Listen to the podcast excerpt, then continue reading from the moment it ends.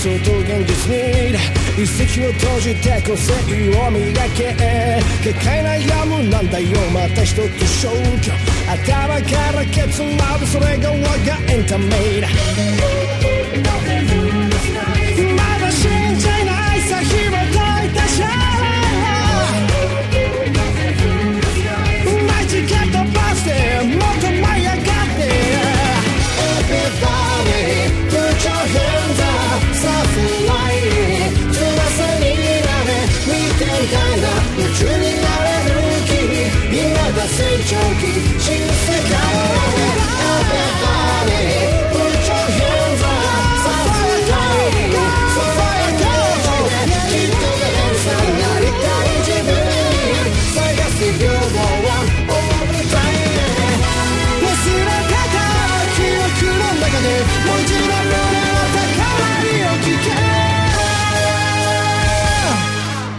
you're listening to Otaku Spirit Anime Cast. My name's Andrew, and I'm joined here with Chris. Yo. Today's episode is a mailbag episode.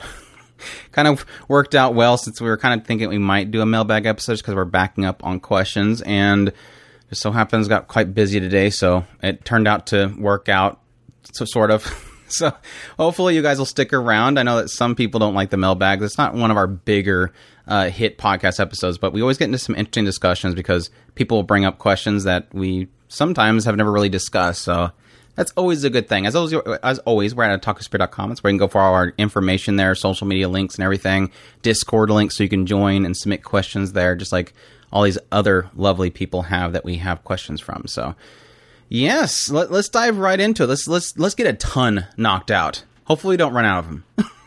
if not, we'll have to do a call out for them. So let's kick things off with the first one, which I think it was uh, RL Dennis was replying to somebody else presenting a question, and he made a better question out of it. I don't know. I didn't see the original question, so I don't know what the original question is.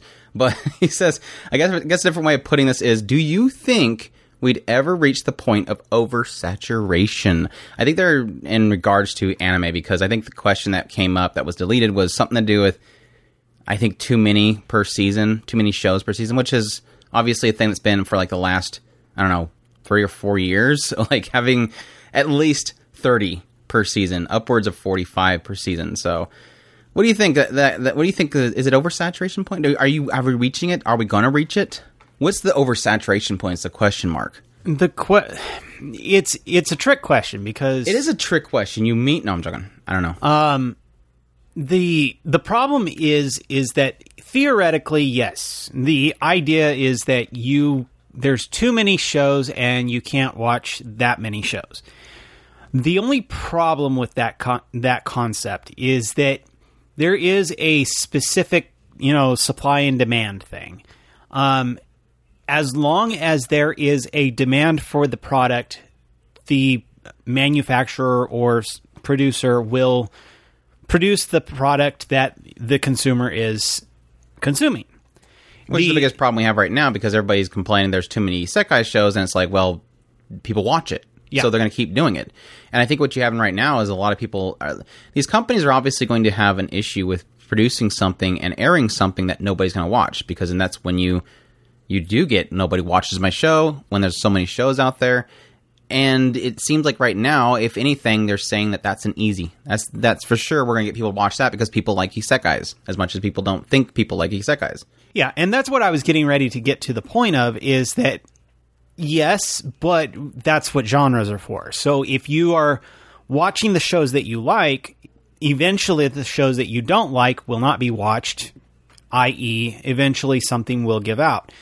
That's when we we've talked about the the uh, the anime bubble and and how that all worked and all the craziness involved with that and um, we might be looking at a second anime bubble and how that's going to work into the entire equation and all that stuff.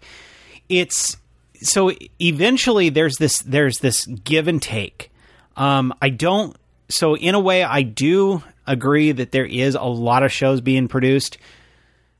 Eventually, there's going to be a point where they can't keep up with all the the, the shows that they're producing, and then they'll have to cut back. And when they cut back, then it, the shows will kind of level out and all that stuff. So there's always going to be a give and take. There's they're going to try to be overly ambitious. They're going to hurt themselves. They're going to ruin their reputation. Blah blah blah. So it's it's always this big old circle of fixing the problem and eventually. But no, I don't personally believe that it's possible to really oversaturate. Yeah, and I think we're probably seeing right now where it's trying to build up to that point where they're they're going to eventually find if there's a saturation point because obviously, as I've mentioned before, we mentioned it during we had a podcast is anime dying, and the, the whole statement there was that I went back and I researched every single year, like I think as far as back as the late '80s, I think it was, and the sign there was that we had like so many years where there was like four at most shows a season. It's hard to really think that there was a time when there was only four. Could you imagine? I wouldn't. I don't know if I'd have enough content to do my channel with four shows a, a season. That's crazy to think at some point that was the case. And they've they've been building it up since then. It keeps building. It keeps building. Yes, we even had a crash, but it still keeps building. And what I think is happening is that yes, obviously anime is becoming more and more mainstream. It's becoming more and more popular. And so a lot of these studios are feeling comfortable with producing a lot a lot of content and more and more studios are being created. Those studios wouldn't be created unless there is a demand for it. Now, yes, eventually it's going to reach that peaking point, but I think right now they're trying to test that. They're trying to push that to see how far they can go. And all these other companies want to try out their their stake in it. They want to create these new studios to see if they can create their own stake in it. And I think what you're ha- having happen, especially as this report came out um, for the last two years, really, um, this report came out that stated that in 2021 there was like I think they said like 30. I'll have to double check it. It's like 30 percent of the studio anime studios seeing themselves go in the red last in, in 2021.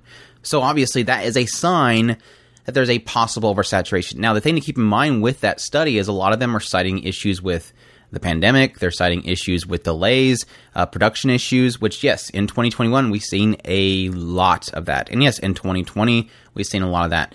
So we were having more issues with production issues, and yes, technically the pandemic and I think those are causing issues. But I do believe there's also an aspect that eventually there's only so many you know minutes in a day, and there's only so many people to physically watch it. And so yes, what you're going to get, and then we we get in the West too. A lot of anime fans in the West have the same issue. We could all watch it on demand, unlike um, a lot of people in Japan who are watching on television don't really have it on a streaming service. We they they have it more locked in. Of course, they could probably DVR or whatever. Um, and there's probably uh, video on demand options there. But over here, even for us, when we can open up an app and watch it whenever we want to, the, the, the, the, most common thing I get from a lot of people is that I can't watch all this. I, I can only watch one or two shows a season. I only have so much time in my week. I can only watch them on Saturday night or something like that. Otherwise, it's the kids and the wife and stuff. They don't have that option. I have that option because I do that for a living. Chris struggles with it because he has a daytime job outside of the podcast and everything. So I can see where that issue is for a lot of people. And what comes from that having so many shows that nobody watches. I mean, if you look at Mal, you'll see like the top. Typically, it's a little bit different this season. This, this season's a very different case. Um, it's much more spread out. But often, case when you see like big shonen seasons where like Attack on Titan comes out and stuff, you'll see those ones get like 1.2 million users, and you'll have like two other shows that have like 500,000 users, and then everything else is like 30,000 and lower. And like most of them are not even about 10,000. And the difficulty that that shows is that a majority of people are only watching, you know, th- at most three shows. And so that oversaturation means that people are missing things. That's kind of what why we do what we do is is what we do is we tell people, yes, we know you can't watch all 45, but we're going to tell you what's in each one of them. We're going to tell you where those gems are at so that you can find those ones you want. Um, but a majority of users, they're not going to be able to catch all that stuff, and I think that's where that saturation comes in effect. And I think, I think we're at it. I think we're at that point where I think if it pushes it anymore, it's going to get really bad. I mean, if if, it, if it's at the point now where I have trouble keeping up Granted, I'm trying to do other things like the Mushoku Tensei novel. I'm trying to do some other stuff, get caught up on Bleach, uh, rewatch Bleach and stuff. So this there's other stuff that does sway me even as a full time anime viewer and covering person. But if I have struggles, the world has struggles. The nice thing that happens, and why I don't really necessarily think it's you can classify it strictly as an oversaturation, is that it's something for everybody. I think the problem that you're, you're we're facing right now technically is that it's too much of one type of genre. I do love the variety. I love 45 shows because that means that we can get, you know, three or so f- sports shows. We can get three or so r- romance shows. We can get three or so these many shows. Um, it's covering a spectrum of genres. The problem that we're facing right now is that it's too much in one genre. That's why we had uh, was it like one point last I think it was last year we had a season where there was like eleven isekai shows, and that's a problem because then nobody that watches isekai shows is going to watch all those. People that like fantasy aren't going to be able to watch all those. I do like when there's a spread. I think the issue that we're having right now is we're not getting enough shojos. We're not getting enough of romance shows. We're not getting enough pure comedy shows, and that's where I think having too many shows is a problem. It's okay to have a lot of shows. It's bad to have a lot of shows that are all in the same ballpark. They're all in the same flavor. That's where I think you're going to have that oversaturation issue, and, I think we've had plenty of seasons where it does that, and I think that's a bad thing. So, anything else on that one? No, just just like I said, it, it, it really just comes down to when when when everything balances out, you'll see where it really kind of. I think it's actually in a way. I think this is a good thing. Um, because it it shows you because one one of the things often on a side tangent that I had went on is that one of the funny things about Japan is that they're them being an uh, an island nation, they don't have a lot of things outside of that that they can ex- export, and this is one of the things that they're kind of they're not really you know, like video games and and anime cultural type items is one thing that they have that is a gold mine in their in their Yeah, the '90s see them in a huge boom for entertainment. yeah obviously. And they- before then, even then, then was a lot of electronics, and they've kind of fallen off on that, but they still are holding on entertainment. and it, it's it's one of those things that I don't. It, they're it's like they keep testing the waters, like they're not really sure because I, I'm I'm sure that the anime bubble kind of hurt them, and they've they this is now they're getting to the point where they're actually okay. Maybe this is okay. And they're they're probably not going to make the same mistakes. They'll make different mistakes, but they won't make the same mistake twice. They're very very cautious about that kind of stuff.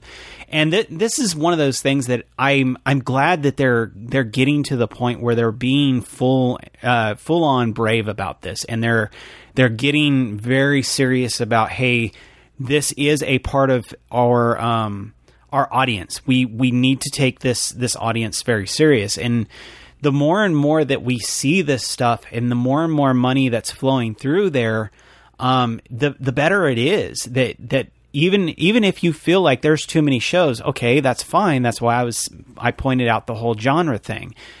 Just just focus on the genres that you're interested in. You don't have to watch every show. We do it because we like to do it. Um, but you don't have to. Just watch the shows that you're interested in and you won't never have a problem with the oversaturation point. Yeah, anime right now is not good for completionists. We have, I have a very good friend, Wave Gaming, who just is all about watching everything, and he's on a regular basis complaining that he's behind on stuff like every two days. Um, it's like, dude, just chill out a little bit, take it easy, don't burn yourself out. I don't think he'll ever burn himself out. It's kind of like me. I don't think I'll ever burn myself out on anime. Um, but yeah, that's um, good stuff. Four Stick Man pretty much follows up with this, the pretty much something I've already covered up with, which is why is it why is more choices and variety a bad thing? And again, that hits heavily on the idea of like you said, you don't have to watch everything because there's 45 shows a season does not mean you have to watch. I really there's a I have a little bit of a pet peeve, and it's partly why I stopped watching um, certain people and their content. Is I really hate these people that will look through the seasonals when it's coming up. Like they'll do a preview, and their video is just them being complaining about, oh, this again. Oh, more isekai. Oh, never heard that one before. Sarcasm. And it's like, then don't watch them. It's okay. It's not for you. Don't worry about it. Move on. Um, that idea of going through a, a next season chart and saying noth- none of this stuff is for me. It's like, right, exactly. It's not for you. It's for somebody else. It's not like I'm going to see, I don't know, some random kids show pop up on the anime chart and go, oh my gosh, I can't believe they're making a kids show that obviously looks like it's for babies because it's for them. It's not for me. I mean, I've had times where I've watched shows. I I, I can't remember one here recently. I have watched shows where it was literally, obviously made for kids. Well, I still, the- I mean, the Kemono Friends was it- Kemono it Friends was technically. I mean, yes, Yeah. it got kind of dark, and you kind of question it, but it's one of those ones where it's dark in a way that you don't know that it's dark, and it's probably for kids. It was all about discovery, all about adventure, all about Sugoi. Sugoi. The Sugoi thing was for kids. The kids go, Sugoi. the the the Mercstoria. Um, yeah, that one was kind of kiddish, and and it did have a lot of. Um, we we really liked it because it had some really cool ideas and and some a really f- great story that was going with it. But it was de- definitely felt like it was geared towards kids for sure. yeah, very simple storytelling, very simple dialogue. And that's, I think that's the cool thing about things like Mercstoria and uh, Kemono Friends is having that concept that it's kind of like the the family films that you have all over the place in, in America. The the idea that parents can watch it and get that subtle, you know, grown up humor that's in there that kids completely miss, and then later on when the kids grow up, they go, "This ruined my childhood" or something like that, or changed while I see my childhood or something. Um, it, that that stuff's always cool. So um, it's a little bit more harder to watch. Obviously, like it was very hard sell for me to tell people to go watch Mercstoria because it's like yeah, there's some really cool. Like the bird story was so cool and so well presented, and at the same time, it's like, but yeah, it technically does feel like you're watching, you know, some kids show. so, um, even though it kind of gets a little heavy on at times, but again, that's one of those kind of hidden messages in there. But variety is definitely not a bad thing. So I definitely agree with you for Stick Command, which I'm assuming that's what you're you're insinuating is why I'd be bothered by that something. So Yeah, and that's and that's kind of why I said, you know, uh, I don't really believe in the possibility of oversaturation. So Yeah. I think it's theoretically possible, but I don't really believe it's really truly going to ever be that point. Yeah, yeah. TCB says anime misconception pet peeves. Yeah, that's a as other kind of stated. That's something we did here recently. Um, to give you a nutshell, I think my biggest one is obviously that all anime is tentacle stuff, and so when you're talking to non-anime viewers and you're talking about how you enjoy anime, and they go, "Oh, you like." That stuff, and it's like, no, it's not that stuff. Go watch Showa Genroku Rakugo Shinju. There's no tentacle stuff in there. Um, there's so many great stories. And yes, I do delve in the stuff that's gonna be stuff that I can't really say that I watch to them, but that's not to say that they're all that. that and that's the misconception that I really, at this point, really hate. And, and and it's it's one of those two. There, there's two extremes. There's the oh well, you're watching cartoons. No, yes and no. I mean, Yeah, and the child stuff. in, in the child stuff. Yeah, it's it's it's either that or the other extreme of well tentacles. Um, no, that's not it either. Uh, it's it's adult. It's it's shows that are technically targeted towards uh, more mature adults. Um, but it's not always that. I mean, some of it is Naruto, which I would not call a show for adults. But at the same time, it's not exactly for kids either. It's Super for- violent. Yeah, it's like older teens. it's yeah, it's older teens, so it's en- enough that it's kind of cool, and at the same time, it's not so uh, adult heavy themes that you're going. Well, I definitely wouldn't let my kids watch this. There's a lot of that's that's the thing that I I wish people could gather. It is it's it's a spectrum of a lot of different things in in anime. And that's the sucky thing because like it's whenever you're trying to explain that to somebody in the West that's not aware of it, it's it's like the only thing you can really point to is that well, there's adult cartoons. Is here's all there's South Park, there's Family Guy, there's all the other ones, uh, King of the Hill. There's there's Western cartoons that are going for adults, but it's always sitcoms. So it's not like it's it's hard to really classify. That's the only example you have. In Japan, it's always a spectrum. They have there's such a huge audience for light novels and manga in Japan that they have sections for every single uh, gender and and every single age group. There's stuff for young women. There's stuff for older women. There's stuff for young men. There's stuff for older men. There's a huge. They, they cover everything. There's It's it's a it's they're Hollywood essentially. And so when there is anime adapt adaptations, obviously that's the same issue. There's a again a spectrum, and that's why and back to the saturation thing. but I think I think that's the biggest ones is those two. Obviously, just that they're it's all tentacles. It's all yes, children, um, inappropriate things to children stuff. So it, it it sucks, and it's like a stigma that I think has definitely come down quite a bit, but it, it's still there, obviously. So Yeah, it's it, it's for sure. I agree. It it is definitely the winds have shifted. I don't know when it happened, but it definitely seems to have shifted at some point in the last few years. Yeah, yeah, yeah, yeah. Uh, let's see here. Forsick Man says, "What are some of your favorite anime that n- has never been licensed for whatever reason, never been available in either physical release or streaming legally?" Uh, my not my top five in no particular order are. Feel free to discuss them. Macross Frontier. I don't know if you put that. Uh, that must have been posted right. Yeah, I think that was posted right before. It may have been right before, maybe around the same time that they announced that they're actually going to be releasing it over here. So that's a that's a there you go. Cool deal, cool deal there. Uh, Princess Lover, uh, Fortune Arterial, uh, Kemeko DX, and Yume Sukai. Um, I don't. I'm not familiar with any of those, but Macross, unfortunately. But I'll I'll have to look into them. Um, thankfully, a lot of mine that I've done because I, I I haven't done it in a while, but I for a regular time I was like sending out to like everybody, Discotek, Nozomi Entertainment, Sentai. I was sending out to them all. These are these titles that need to be rescued. Thankfully, a lot of them have been picked up, like um, Sound the Sky, um, uh, the one the, that first one from PA Works that I um, that I was chiming about for the longest time. True True Tears. Uh, technically Scrap Princess, uh, here recently Zetsubou Sensei. So a lot of the ones that I've been calling out for them to pick up, they've thankfully have picked up. But there is still some like um, Cheeky Angel. I still think that needs to be picked up. There's a couple of them that have been licensed before, but no longer are licensed. Things like um, um, Gura Gura, um, not Gura Gura. Uh, that's that that I think has not been released physically. I think, but uh, the one that uh, Noichigu, Noichigu, uh, Harai Noichigu, the the force was peaceful and then came Gu. That's a great comedy. And I don't know how it holds up to today's standards, but I, I still love it. It was I think Funimation for a while, but they dropped it like ten years ago. Uh, Katanagatari was done by NIS America in these big huge boxes, and they've th- since lost the license to that, and nobody's released it. That's the one that's by Nisio Isin. So for fans of Monogatari series, same writer. It was a fantastic and beautiful, beautifully animated series, and it needs another physical release, or at least somebody to stream it. So, and I think that one, Katanagatari especially, was, I don't think it was ever streamed. We we downloaded it. We were downloading it monthly um, because it ran for a year monthly, and unfortunately, I think the only thing it got was a physical release by NIS America. So that really sucks. But yeah, everything else like Noichigo, uh, um, Nishisho, um, Azumanga Daioh, all those shows that have been chiming for people to pick up have been picked up.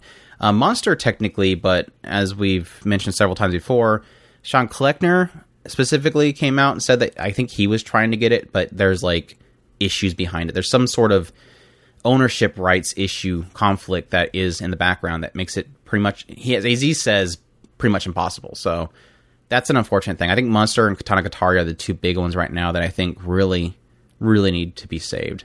And Macross, but thankfully Macross is finally Macross is finally out of jail, so that one will get released here soon. I'm really happy about that. Anything else that you can think of besides Pupa?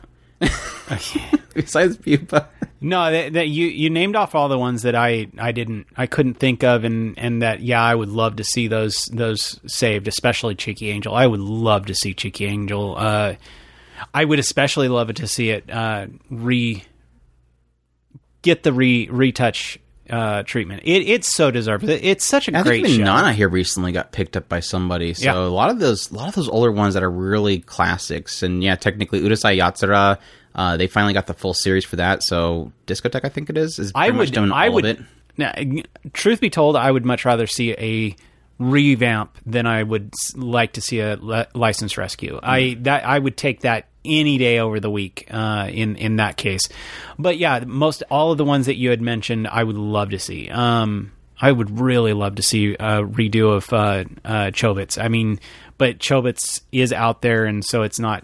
It's it's kind of a si- side tangent. Of, They would have to have the same OP, like a, do do a re do a remaster of it or re re recording of it, but um, would be the the term there re um, re recording of it essentially. But yeah, that'd be that'd be great. Um, another one that popped in my head that I completely just lost. Oh yeah, I would love to somebody do a physical release of Mushoku Tensei Jobless Reincarnation.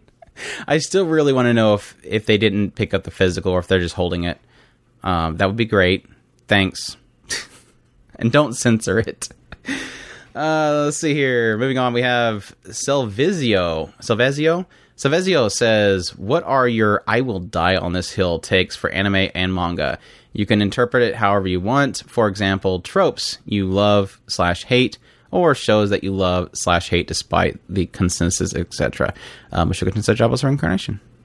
That was, I, I think that was really honestly the first time I felt that I had to like put down my foot um, was Mushoku Tensei Jobless Reincarnation. It was it was honestly there is a small amount of fear there. Like I think even Gigguk Gigguk himself obviously faced it. Gigguk faced where he was so popular, obviously, that he did get that crowd sniffed his channel, got in there, and started berating him, saying, "Oh, because you like this, you're okay with this." And I really felt nest. It, it was one of those moments where I'm like, I fear that.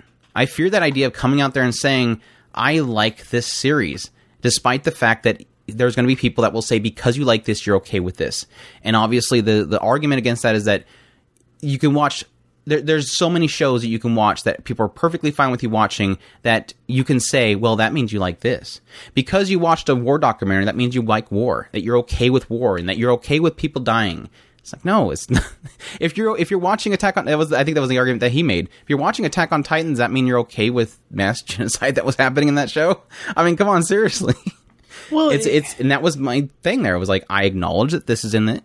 I acknowledge that it's scummy, but there's a reason for it, and the writer himself even acknowledges it. I, I I think that I've gotten at some point kind of pinned into a hole on my whole, um, basically localization purism. I I I really I don't know how I ended up getting to this point where I'm just so avid about being as pure to the original artist's intent. I I was very very lax on. Yeah, I understand that the the whole idea of um, artistic interpretation of all that stuff, and but I'm getting so almost. I, I feel backed into a corner where I I I I, I I'm I'm getting I think that's the- intolerant the thing of- about this world today is that there's there's this desire for people to push you into a corner, and you can't help but sit there and defend. And you can never get that moment where you go, "But I'm okay with this." But no, you're too busy trying to go, "No, stop. This is this is not what I like."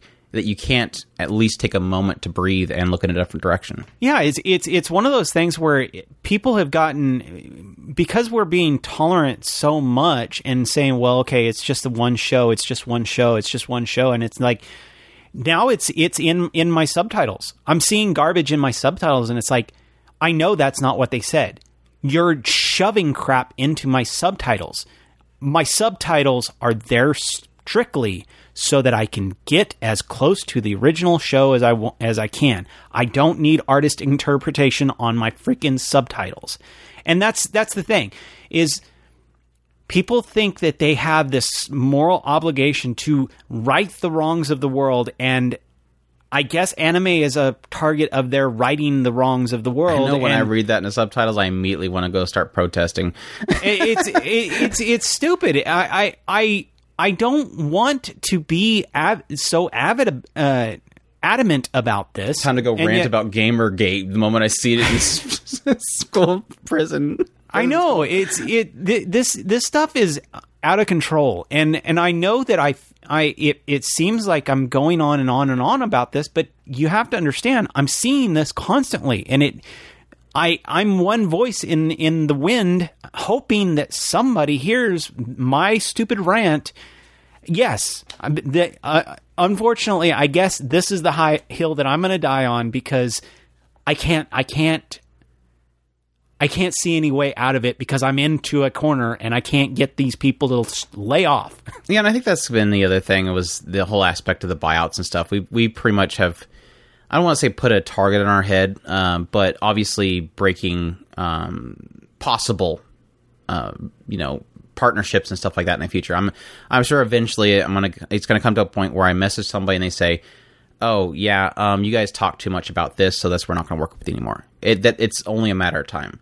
Um, I'm the certain company we work with. I won't mention names, but I'm a, I'm I'm waiting for the moment that it just comes crickets because obviously we're not speaking positively on certain buyouts, and that's probably going to shake. But it, again, if that's what I'm not going to not speak on something that I'm passionate about and I'm fearful about just because I want to keep a. It, I don't think that that's right to anybody that listens to us and supports us to for me to go I won't talk about this subject because I'm afraid of ruining a partnership with th- such and such company because I think that's wrong. I, I think the moment that you guys start seeing us sway away from talking about certain shows or sway away from talking about certain subjects regarding uh, the business practice, practices of certain companies, that's the moment I think a lot of people are going to shut us off because nobody wants somebody that's that dis- disingenuous. Um, but yeah, I think in regards to tropes and stuff, I, I um, so Fujoshi's and Derpy Faces. Derpy faces. Fujoshi, Um, like everything else, I'm fine with. Like I, I, I've, I, I've had a time where I was a little bit frustrated with archetypes and tropes in like harem shows, but I, I I've kind of gotten over that. I'm, I'm fine with them now. But yeah, the Fajoshi character that just drools and puffs out their nose and freaks out about and two guys being too close to each other or two girls being too close to each other um, and just sit there and huffs and puffs for hours on end. That's that's literally their character. Which typically with Fujoshi characters, that's literally all their character. well, there is. is some otakus that do that too. So Yeah, even that I, I don't really care too much for. but it's just- usually, usually the quote unquote lolicon. So yeah, typically, yeah. There was that in Zetsubou Sensei. I was like, whoa, wow, I forgot about that scene. it's got like this chubby looking otaku obvious character in this alleyway with this girl, and I'm like, oh crap, like they totally did that. Again, they didn't really have any filters back then.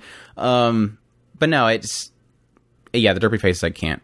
I, like even this recent episode of uh, Summer Time Rendering, it's like they did the derpy faces again. I'm like, oh god, please. it did it ruins it. Like it completely ruined the seriousness of that scene. It wasn't doing derpy for like like Kakegurui where it's all like ah they got like the they're overly excited faces and they're super genius. Um, this was like just straight twisted and anger, and I was like, oh gosh, it looks so terrible. Like suddenly your art style changes. No, and I just watched Kakegurui Twins, and I'm like, it's never gonna work for me. Those two never really bothered me. However, on my side, I've never cared. I I used to have a bigger problem with Genkis, and I've I've since kind of more mellowed out on that because they make you happy now. They make you me only happy, now. um, but To think that Now- Chris ever didn't like like did not like Genki is crazy to think. Now, for sure, time loops or time things messing with time bug the crap out of me generally. I usually get really bent out of shape over time stuff because it it's it's I have a um I have a tendency to try too hard to work things out in my head. And it, when when they start messing with time, it really bugs the crap out of me because they're never consistent about how they handle time. So and you're gonna die on a hill for that one. I don't know that I, I don't know I don't know and- that I'd necessarily die on a hill on that because I there is shows that I have watched that have done time and it's not bugged me as much. Um, so I'm gonna just leave that out there as something that kind of irks me here and there and be done with it. The other thing is um, Oh, the cutesy girls that suddenly uh, have been revealed to be in a psychopaths. Yes, that I was getting. I'll I was on a that, that, that one, one. Oh That one is is something that does bug the crap out of me. I've never. I don't think, and I think that that's a, a genuine, just a hard. Um, and I wish that people wouldn't try to write it. Is is really my thing. Is you cannot, you cannot put your mind in the in the you can't put yourself in the mind of a psychopath because you can't think in the way a psychopath does. And so I think it's an inherent trap of people want to use a psychopath to write, but the problem is is you can't understand a psychopath. And so therefore, Psychopath too, but my my I was more going the extreme. But it's it's cases like there's a certain character in Classroom of the Elite where she's like super bubbly, cutesy, and then the moment that he kind of figures her out, she's like, "If you tell anybody, I'm gonna blackmail you for this. Uh, you you're never gonna tell anybody what you just seen here." And it's like, oh gosh, it just ruined that character completely for me. Whatever, sure, I I it makes sense, but at the same time, I don't like it because it completely ruins a character. The moment they turn that route, it's like okay, I, I like this character. This is my favorite character. Now suddenly, oh, it, it, it's pretty much the the idea of somebody being a lie, and the moment you realize they're a lie, you no longer like them. It, so it makes sense, but at the same time, it's just it, it's so it's such a cheap thing. It's, it's it just feels very cheap in the end. Like, oh yeah, well, there you go. Well, in my in my case, I I try really hard to empathize with characters in a lot of cases and try to understand why they're making the decisions that they make. And then when a character flips a switch, she wasn't so bad for me. I, I could see the idea of a character who just l- literally is so frustrated with another character that they they their mask slips per se, whatever. Um, but that she, she's not perfect by any means. I, I I don't think she's the paragon of all character writing. I think it was. I just think it would be a lot better if the case was that that obviously she does that persona in order to get what she wants, but at the same time, it's like just have it be a simple case where she's she's in the middle. Like her normal personality is not bubbly, but it's not like super mean. Yeah, and what they they turn it she's- to where it, she's constantly going back and forth between being super mean and super genki, and it's like just have her be normal. And then this is her facade where she's genki, but then this one time she's got frustrated and she let that slip. It doesn't mean that she has to be one or the yeah, other. Why not be in the middle? Why does it have to be so extremes? I guess the problem. The, yeah, the the whole what what really kind of set me off on that one was like you were saying the turnaround and and like, if you tell anybody about Yeah. this, I'm gonna kill and the chess thing, which is like, Okay. oh, yeah, sure, whatever. That The- would never work. This is stupid.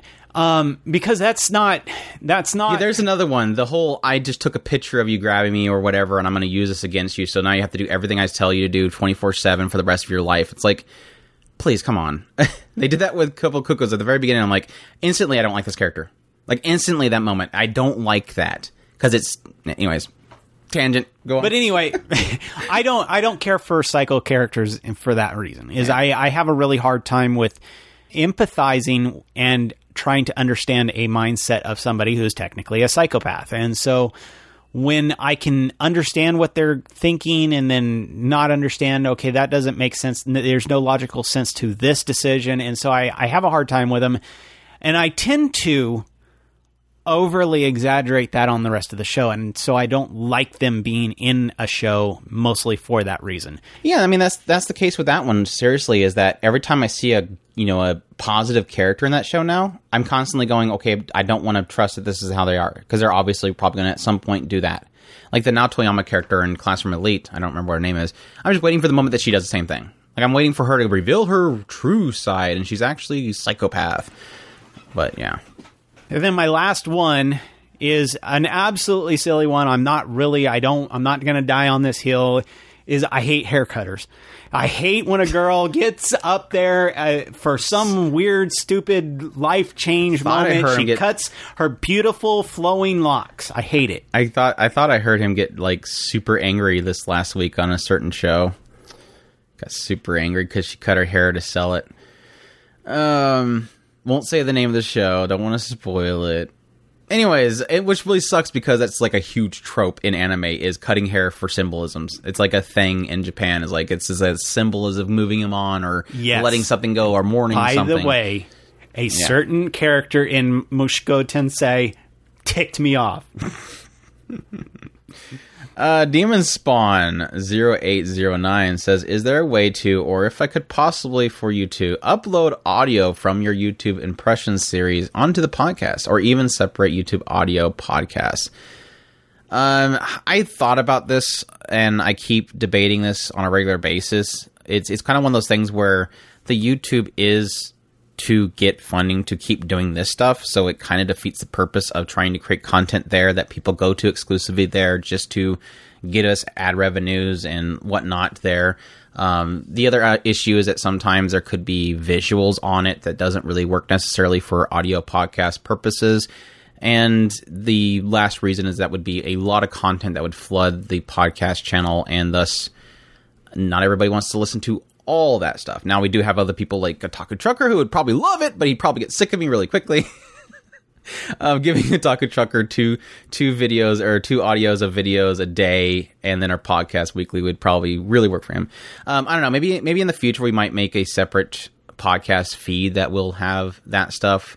Um, if I can get to a point where maybe both me and Chris can be full time on this, maybe he could take over that kind of stuff. But for now, it's just way too much work. And again, I want people to go to the YouTube channel to give you an option. Uh, if you use Android, there's a ton of apps that will let you listen to YouTube videos, audio only. So if you're driving somewhere, you can listen to the the uh, my videos that way. Um, and that again should allow you to support the channel too, because you should get ads and stuff. Additionally, I think if you, I think you have to pay premium uh, for premium YouTube on uh, the Apple side of things, and I think then it'll let you do audio only on iPhones and stuff. So there may be also other apps that allow you to do it on iPhone. I think they're usually blocked, but yeah, there's some there's some options for you. But um, like I, I did it a lot when I was traveling a lot. I would just turn on a video and I would throw it down and l- listen to the audio. Um, but yeah, well, we'll see though in the future. But for now, um, not yet.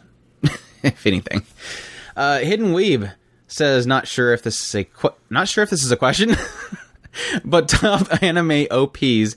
Uh, it's something I've thought about for a bit, and I can throw on a few, but I don't think I can rank them, or nor do I want to. Though, in my example would be Bradio Flyers from Death Parade, Great song. uh, yes, definitely.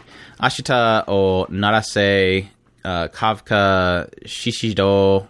Uh, to be fair, I'd leave my wife for this woman. Fairy Tail OP 22, uh, Hadaka no Yusha, Vaundy from Osama Ranking, definitely an awesome, an awesome one.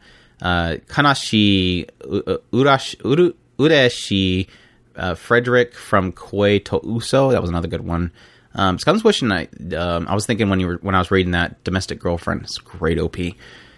Uh, I think it was uh, there was many more, but just off the top of my head and just from my playlist. Basically, if you had to make a playlist, what would it be on there? Um, I guess it's the is the question. Yeah, I I, I think We have about- an entire uh, opening and and ED. It was like one of our first ones. Don't listen to it; it's terrible.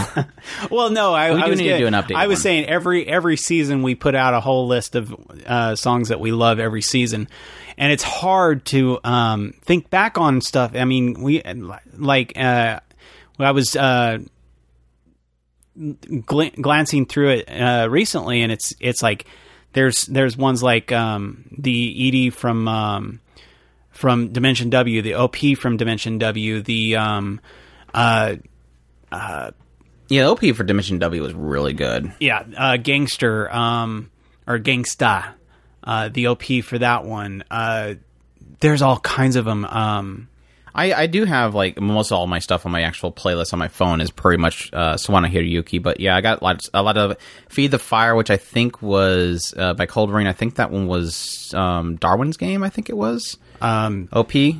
Dark Meets Light from uh, uh, Finest Assassin, love that one. Um, there is a Fairy Tail one um, that I was really hot on, um, but it was a case uh, case uh, I think it was K-pop the song. second season, first one. I think it was. Was Uh, it? Wasn't the first, the second uh, Fairy Tail 2's OP the very first one? I think it was. But you were yeah, it was one on? that it was one after they had came back, and I was really hot on. Yeah, it. when they changed studios. um, Rapture, the OP for um, uh, Juni Taisen. Juni Taisen. The f- girls front line, the OP, I loved that one. But see, Kiss of, the- Kiss of Death, which was the OP for Darling of Franxx, that was really that good. was f- fantastic. It, it's it's one of those things that a lot of them when when we re- do this, it's it it's hard to remember stuff like Utawara Mono, which that one is is timeless and and it's really fantastic. Um, when uh, uh, Snow White with the red hair came out, he uh, remembered back to Twelve Kingdoms. I really loved that one. Uh, the uh, the OP for that one and uh, Chobit, so we just mentioned earlier. Chobits is, is great. Um, so it's the the the ones that are farther out. It's harder to remember because Promised Neverland You got the new ones that are just really hot. Yeah, maybe one of these days because we technically have like all the OPs and EDs that we've pretty much used throughout the, our entire whatever ten plus years of podcasting. Um, would love to like go through it and just find like the best ones and make a video. Oh, the ED for ID Invaded. I'm gonna stop looking at this. Uh, the- Brynhildr and and uh, in the darkness. That the OP for that one was freaking yeah, no vocals, but it was really Yeah. cool. It was di- definitely different. But no, it's like it would it would be a nice one to do. I would really have to hold myself back from doing a lot of them because and I think even our, our music podcast, our it was technically I think our first music podcast. We just did like a best OPs and EDs. Um, I think that one was pretty long, so it would be it would be fun to do another one. So I'll put that on the the list of, of things that we can do going forward. And yes, technically, almost on my ranking. Oh my gosh, that second OP was so good. It was so good. but thanks, Hidden Weeb. Uh, Truck Coon, uh, watch out for that Truck Coon. What do you think about watching shows on 1.5 speed or two times uh, times speed? Is that how you guys watch your shows? No, technically not. If we Um, could, we would. Not. It HIDIVE is- has HIDIVE and Netflix both have the ability to do that. Um, HIDIVE actually goes up to four times speed. It's like, gah. it's very difficult to read subtitles that fast. like I, I can listen to somebody talking in English that fast, but reading subtitles that fast and technically it makes it very impossible for me to understand what they're vocally saying. Um, because yes, I can pick up a lot of lines in Japanese and know what they're saying without having to read what it says at the bottom too fast. Cannot do it. Cannot do it. But I have done that for a couple of shows on on HIDIVE. Um, just 1.5 speed. I think any higher than that, it's it's too hard to get the emotion and context. Because obviously, if you have an impactful scene, the pauses after statements can mean a lot. And so when you're taking out a lot of those pauses, those dramatic beats, you're really ruining the the feel of what's happening. So I really don't like doing it. Uh, we I did do it a lot. We we did do a lot with things like the original Gundam series because y- unless you watch it, snot. yeah, unless you watch 1.5 speed, it doesn't feel normal. It's that slow pacing, and it, doing 1.5 speed makes it feel somewhat normal in pacing. Um, so really older shows, it really helps out to make the show feel more less old. But um, anything newer, it's very difficult for me to do that, just because I think again it takes a lot of the feel and the context out of stuff. So it is one of those that is really kind of complicated as as an answer. Like Andrew was saying, it depends on the show. It really does. Um, Yeah, Bastard I watched in 1.5 speed, and I didn't think it ruined it because that show's not really going for like impactful drama beats. It's just a dumb old fantasy show with crazy action and a, a girl having to kiss what is supposed to be her little brother all, all the time just to make her powerful and then falling in love with him.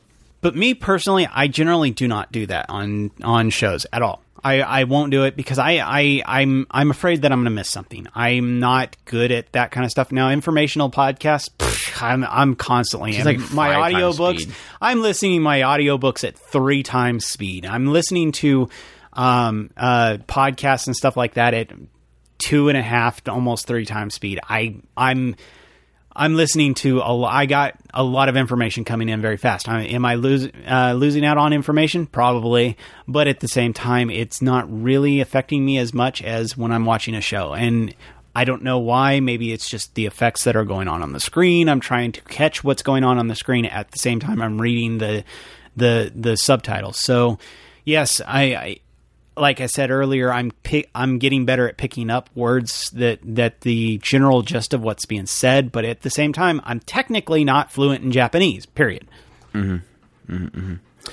Uh, let's see here. Jalupe thirteen. I hope that's how you pronounce that, or J Lupe twenty three or thirteen. Sorry. Uh, was curious, but have y'all had a chance to listen to the audiobook of Spice and Wolf yet?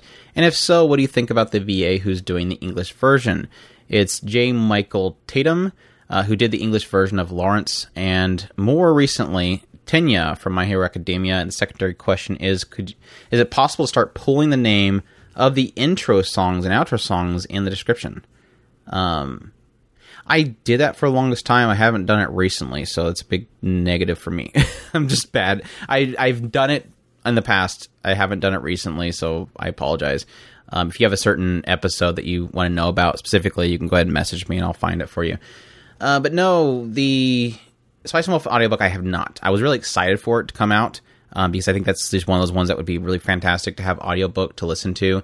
Unfortunately, recently I have not really done much audiobooks because I haven't traveled at all um, like I used to. But uh, I think once I finish Mushoku Tensei, I mi- I think I was debating. I think I wanted to go to Ascendance of Bookworm first, but I do want to go to Spice and Wolf and to do the audiobook version of it would be really nice. So I might actually do that at that time. I may. It depends. Um, That's I cool. am, That's Lawrence though, because that's literally the whole book is his inner thoughts. So to get his, he did a really good, he did a decent job, if I remember correctly, from the original series. So that's actually really cool that they got his uh, V. I think somebody told me that at some point. So Uh, I personally am kind of steered away from Audible. I yeah, Have it's like been- it's like a dub. How would why would you like audiobook, Chris? It's like a dub. It really. I mean, well, it's. I'm not going to say it's different because it's not. Um, I do still have a really they're hard reading time. it. They're not. They're not interpreting. That's the thing. There. They're not saying no cap. right. It, not, it's well, the thing is, they're not having to. To be serious, they're not. They're when they translate, they're not trying to match lip flaps. And a lot of the issues they're trying to do with a lot of these dubs is match lip flaps. And yes, technically, there's some times where they take quote unquote creative uh, direction in making it have things in it that shouldn't be. We're not getting back in that discussion though. when I, I still, um, it, it's it's. I'm not going to say it's different per se. Um, I am a lot more lenient on audiobooks because they're trying to they're trying to personalize something, but they're not like Andrew was saying. They're not making a creative interpretation. Eh, Then it's the localizers that are the problem, not necessarily the acting. The acting is still, to me, slightly cringeworthy, but at the same time, we use the cringe word. Yes. Um, at the same time, I'm not. I'm not as angry about it. If you want to say that I'm angry, because I'm not technically angry, I'm just going stop. Um, I still give a lot more lenience because it's when it at the end of the day, um, my problem is not necessarily in a lot of cases with actors. I know that everybody seems to think that my issue is with dub actors. It's not. It never has been. My problem has always been with localizing. I'm glad that somebody finally put my finger on the localizing versus the uh, translation because I always said the translators, the translators, the translators. It's the localizing. I, the localizing is my problem. Um, I want everybody to know this is a big shock for everybody. I find actors, uh, English voice actors, a little bit cringing. But when it comes down to it, I don't have a problem with them. I like voice actors. I think that they ha- they fill a very important role. They are the ones who their voices are helping people that watch English dubs enjoy the show. makes it more popular. It makes it Yeah. accessible for people that can't read the the text. Maybe you are dyslexic, you have some sort of disability that makes it difficult. Maybe you're just tired from a day's work. You don't want to read text on the screen. It opens the door up for a lot of people to be able to enjoy it. So Now- I've never had a problem with it. It's just I don't watch it. Now, if if a actor is feeling too big for their britches and they're trying to impose some kind of ideal upon you, that's different. That's a different aspect, and I will pick out that particular um, actor as a problem. But when it comes down to it, the actors themselves have not they've done nothing wrong. It's the localizers, the ones who are trying to impose some kind of a um, creative idea into the show, which is an original artwork by somebody else in Japan who does not have the same cultural values as the person over here. So Arl Dennis says, so having finally listened to the full uh, in full to last week's podcast, which would have been back in uh, was that June? I don't know. having uh, I decided to list out my first ten anime as well, excluding stuff like Dragon Ball Z, Pokemon, and Digimon, which I had already seen on TV uh, sporadically. I don't fully remember when I started watching anime exactly, but it's probably been around twelve years or so. So he has Death Note. Uh, that's a good one. That's a, that's a classic. I is this? I'm guessing this is an order that he actually watched them, or if he just saying the first ones. Probably just saying the first ones. Um, Death Note's a good starter. It's definitely a good starter. Very popular, very well received. Um, even to, um, I, I think people that are new to anime, it doesn't feel as anime isk. I mean, even the worst thing you're going to get from it that's going to make somebody go, "What is this Japanese cartoon thing or Chinese cartoon thing?" Is probably what was her name Misa. She's a little bit she's a little bit Japanesey with the whole idol feel of her, but other than that, it feels very Western in feel. Which is one of the reasons why it was so shocking that they couldn't pull off a Western release of that or Western adaptation of that. It is. It's one of those that it It's very will, political. It's very mind gamey. Yeah, It's, not tropey. it's great as a show that it can break you into the idea of hey this is not just a normal cartoon and not at the same time it's yeah and at the same time it's not so much crazy i mean the like andrew was saying misa is probably the craziest out of that i mean maybe the the Death Gods, but not that bad. They're just kind of more goth. It, it and it It's very it goth. feels Yeah, it feels it very feels Western very good uh, to watch that kind of a show as a first. And I think a lot of goths in the West loved it. I mean, Yeah. that was why we had like literally every two weeks for a period of time there was some guy showing up at school with a death note, and it was usually a goth. uh, it grabbed that audience a lot. Uh, the goths loved it. Um, really had that feel of goth, but They're not saying why Chris likes it or nothing like that. yeah, yeah. Wasn't my crowd, I'm sure. High School of the Dead. That's definitely going to be the opposite spectrum of Death Note. You know, But this still is, edgy zombies though, and that's uh, definitely a Western thing. I and I I don't really do much Well, zombie no. stuff in anime, which is kind of surprising. I can see that as a a show that a lot of um I I, I mean I would have absolutely if I had found it early on as as one of my first I would have eaten that show up. I I mean that it was it, it just it hits all those edge lord I I really really love this kind of um uh crazy guy ends up with a harem in the middle of the zombie apocalypse and they're all j- just kick kick butt girls that are just tearing things up Dropping and- on Yeah. jugs. Gurren Lagann is the third one he has. Still haven't I can't it. I can't Eventually, on that one. eventually, Bleach. That's a good one. That's a that was a that was definitely one that was kind of in the same vein as a lot of the shonens. Watching that on television stuff, it was really good. So. for sure Bleach was I I was so heavy into that scene for sure when it when it first came out Yeah, Darker Than Black, definitely a really good one. Um, didn't so much enjoy the second one, but the first one was really good. So definitely a huge fan of that one. I just love the aspect of the abilities and how they always had to do something in order to like replenish it. Basically, they had like this. the quirk you- was it, what was it called a quirk or a um It's like a payment thing. Like you, like say a Tribute? guy, yeah, Was like a tribute? tribute. Like, like he would do their ability, and then they would have to like this one person would have to eat something. Like right after they did it, or one person would have to click their fi- uh, clip their fingernails every time they use their ability. There was always something they had to do that was always weird. It was always uh these weird things that they would have to do, like uh, pop their their cheek or something like that. And they're like, a, or something like that. They would. It's just some stupid thing that they would have to do if they use their ability. And and if they put it cool. off, it would become more and more exaggerated. How how how hard they would have to do their their quirk. yeah, yeah. Um, Mao Mao Yusha. Love it. You are a, a man of culture by far. Yeah, yeah, there you go. It has a really bad ending though, which is too much source material baiting at the end. But other than that, it was really good. It was basically Spice and Wolf at the time. We were talking about how it was very similar to Spice and Wolf. So, or no, at the time we watched. I think we watched Mao before we watched Spice and Wolf, didn't we? Or at least No. watched it again. I think. I think I watched Spice and Wolf once. No, no, no. I'll have to, I'll have to check my review. If my review has me talking to death about how it's Spice and Wolf, I think it was probably after Spice and Wolf, but very much similar. So if you like Spice and Wolf, definitely check that one out. Uh, Mirai Nikki, I, I've I've always been mixed on it. I, I think it's fine, but I, I wasn't. I definitely was not in the fandom wave when that first hit. So that's definitely not my realm.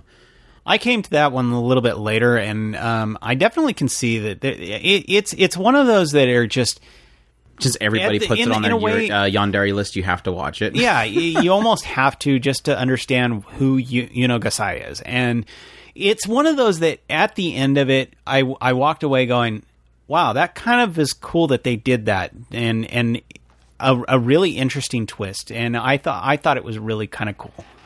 But you have to sit through what twenty four episodes to get to that twist. But Yeah, yeah, it's like right. the- It's that Deus Ex Machina thing at the very end. What they, they do, literally. Uh, Princess Lover. Not sure what that one is. Um, no. I have a feeling I know what that is, and I'm going to leave it.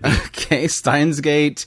Uh, that's another classic one. I think every, I, again another one that I don't know. I, I can't say this is in the same realm as something like Death Note, which is like more acceptable West. But I think if you get past the very geeky nature of it, very, I think a lot of computer geeks and stuff will probably enjoy it. But it it it does definitely ramp up the Japanese geek thing, um, which might be a little bit of struggle for a lot of people. But I, I think it's again one of those ones where if you can get past that beginning part, it gets good at 12 argument um it definitely takes off at that point i it was so funny because I, I i think i got in an argument with somebody here recently about that i was like i remember everybody when i first watched that show everybody acknowledged that first cour was was a drag it's all about it gets good at the second cour And yes, it does. It gets really good. But it was very difficult for me to get through that first cour um, for the longest time. So I'm on this one. I was a, a little bit weird, different on that. I, I really loved the first part. I had a hard time getting through the the problem area. Um, the death montage. the death montage. I had a really hard time because it's a character I really, really like. And so I had a really rough time with that section. And yeah, but I did come away really, really loving it for sure. Doo-doo-doo. Hellsing. Hellsing was a classic back in the day. I I loved Hellsing. Uh, was it Hellsing and something? What was the other one? Um, Vampire Vampire Trinity? Hunter D. Oh. Um, Hellsing, Blood Plus. It was like a whole bunch of like really crazy ones back in the day that I really love. So I'm probably talking about them being all in different time periods, but I watched them mostly all at the same time. So, um, yeah. I forgot. Edit. I wa- I forgot. I watched Hellsing um, in before I started watching One Piece. So he must have had One Piece there at some point, and then he put Hellsing. So uh, that's a good thing. How, I, I didn't. That's right. Didn't I haven't seen Dennis talk about One Piece. Um, Dennis is one of those people. Can't talk to Dennis anymore. He's a One Piecer. I'm joking. I'm joking. I'm joking. I'm joking. Uh, Havoc says, "What year do you believe that anime as a medium really hit the mainstream? Also, what anime brought the medium to the forefront of the mainstream?"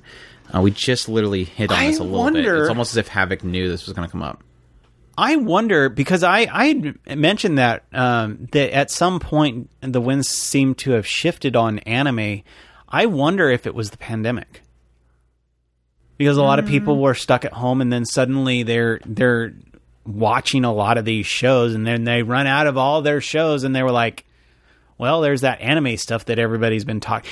I, it's it's well, something something Technically, changed. Crunchyroll hit their sat- like uh, their milestones, unless they've released here recently another sub count. But they hit a milestone and then bought was bought up by Sony before the the whole thing hit. So I know that the whole idea of Sony realizing that it's something that should be invested in and them jumping into the forefront of that was before then. So I don't know. I Maybe I would, it was I would see the mostly whole mainstream Netflix? aspect was before then, and I I would honestly say that I don't I don't disagree. I wouldn't disagree if somebody said it was probably Netflix.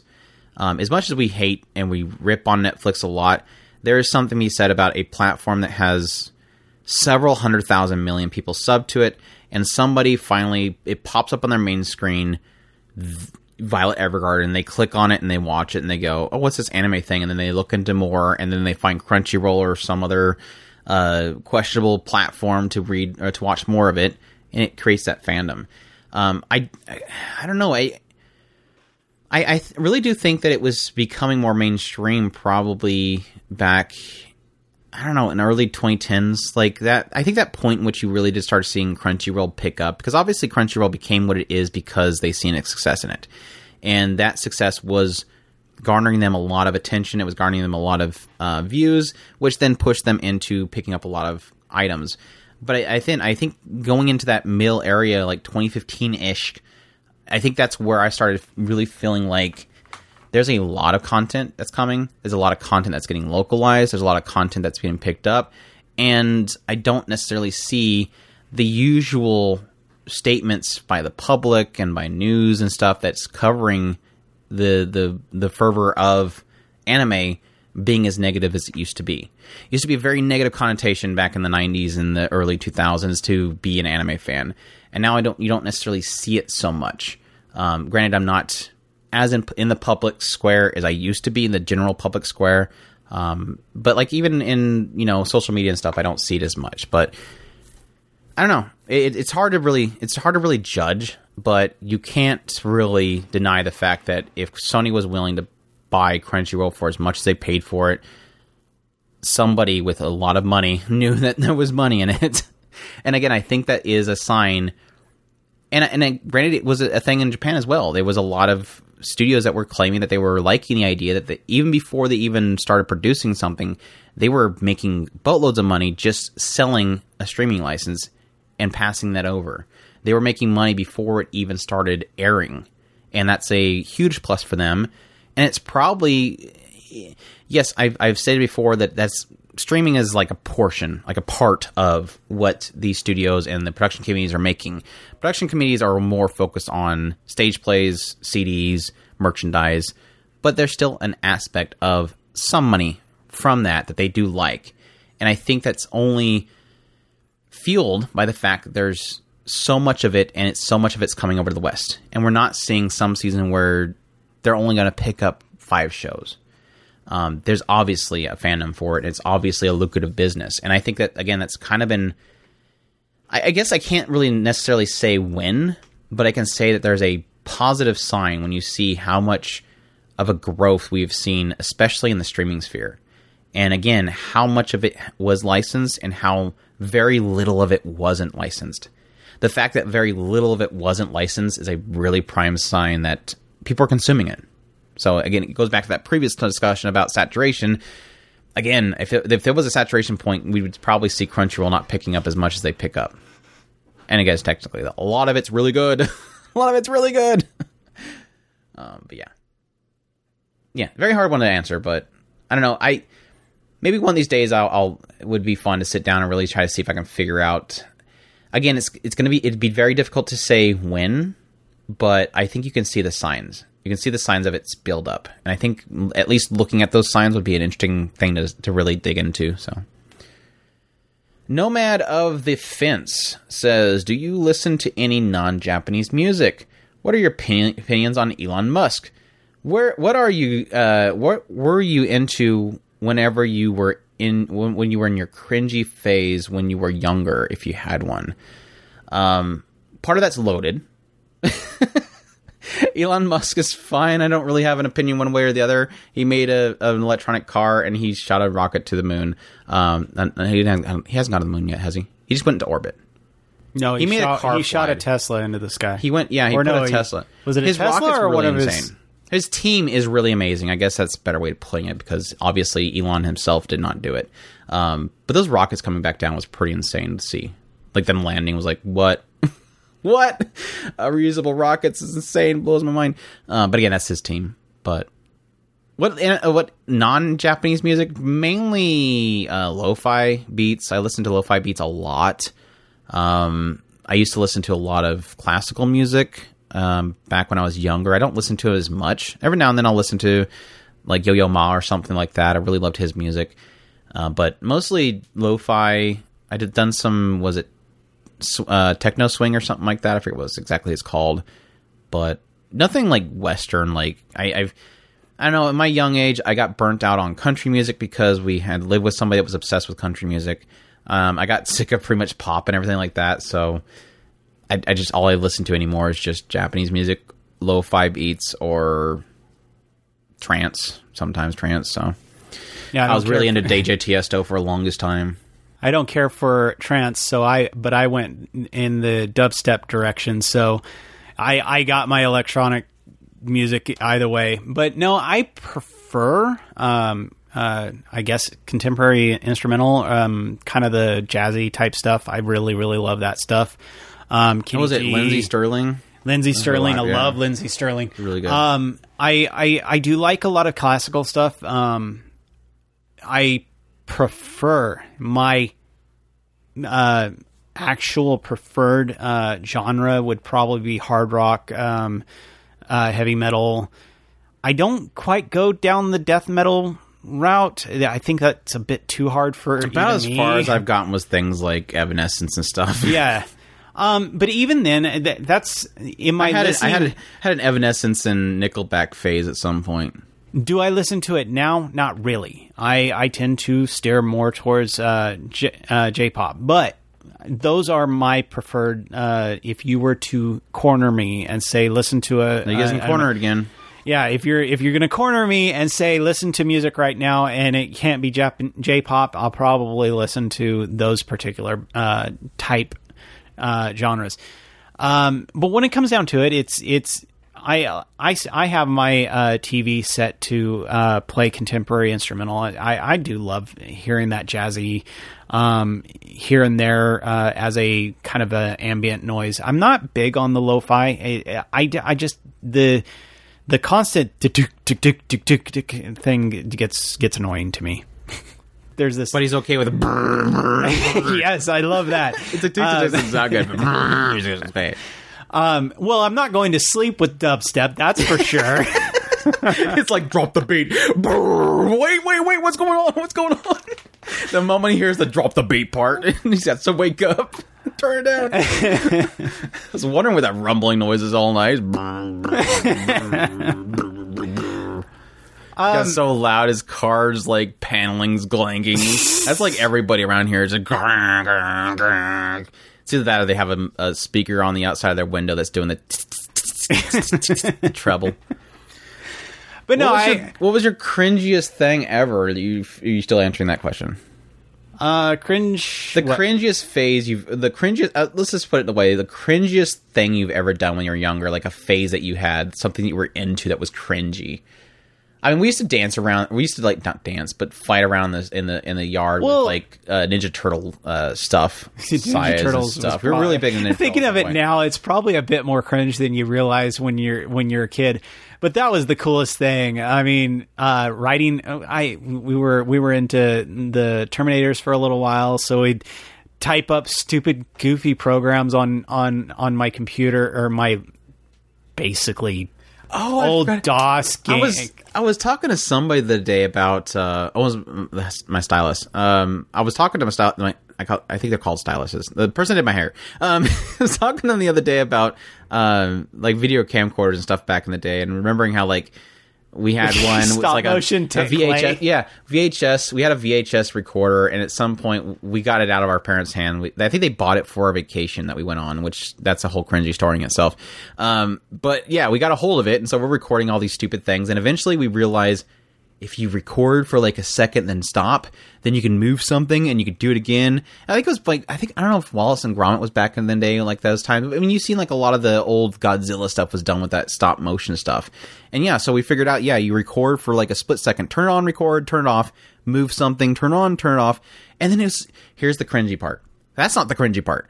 Um, so we're making these little i think we used our what was You're- the guardian? You're gonna bring it up, aren't the, you? what was the Guardian, the Guardian uh, game that we played? It was like this Dun- Dungeon and Dragon thing that Chris had at some point that we used to play a bunch of. So we had like all these little orcs and stuff. We'd move around, they would fight each other, and they would enter rooms, and people would fight them, and it was really dumb. Um, and then every now and then you need something like to be moving like through the air, so we would just record a couple seconds of a character being swung on a string to hit another uh, another guy. But no, this this here's the cringy part I know. I know where he's at going. At some point we listened to it and of course it has the audio being recorded at the same time so you would hear somebody say something for like a brief second and so what does that turn into every time we would do stop motion after that we would keep making random stupid sounds like ah eh, or ee, ah, and it would be giggling noises half the time somebody's talking it was just the stupidest stuff and we'd laugh about it it was it was dumb Oh, I thought that you were going to talk about us putting uh, somehow dubbing. I don't remember even how we did that. We, dubbed uh, "Can You Feel the Love Tonight" or something Oh over on one gosh, of them. yes, we did. We did the Lion King thing. Yeah, that was that was some some cringy times. and we got, it was so stupid. Like the, one of the things that we got such a stupid kick out of was how like if you had it hooked up to your television and you looked at the television with the camcorder, it did that whole crazy, you know, um, I don't know, amusement park visual effect with it basically mirroring to itself endlessly. Um, so you'd sit there and just look at that for like literally an hour.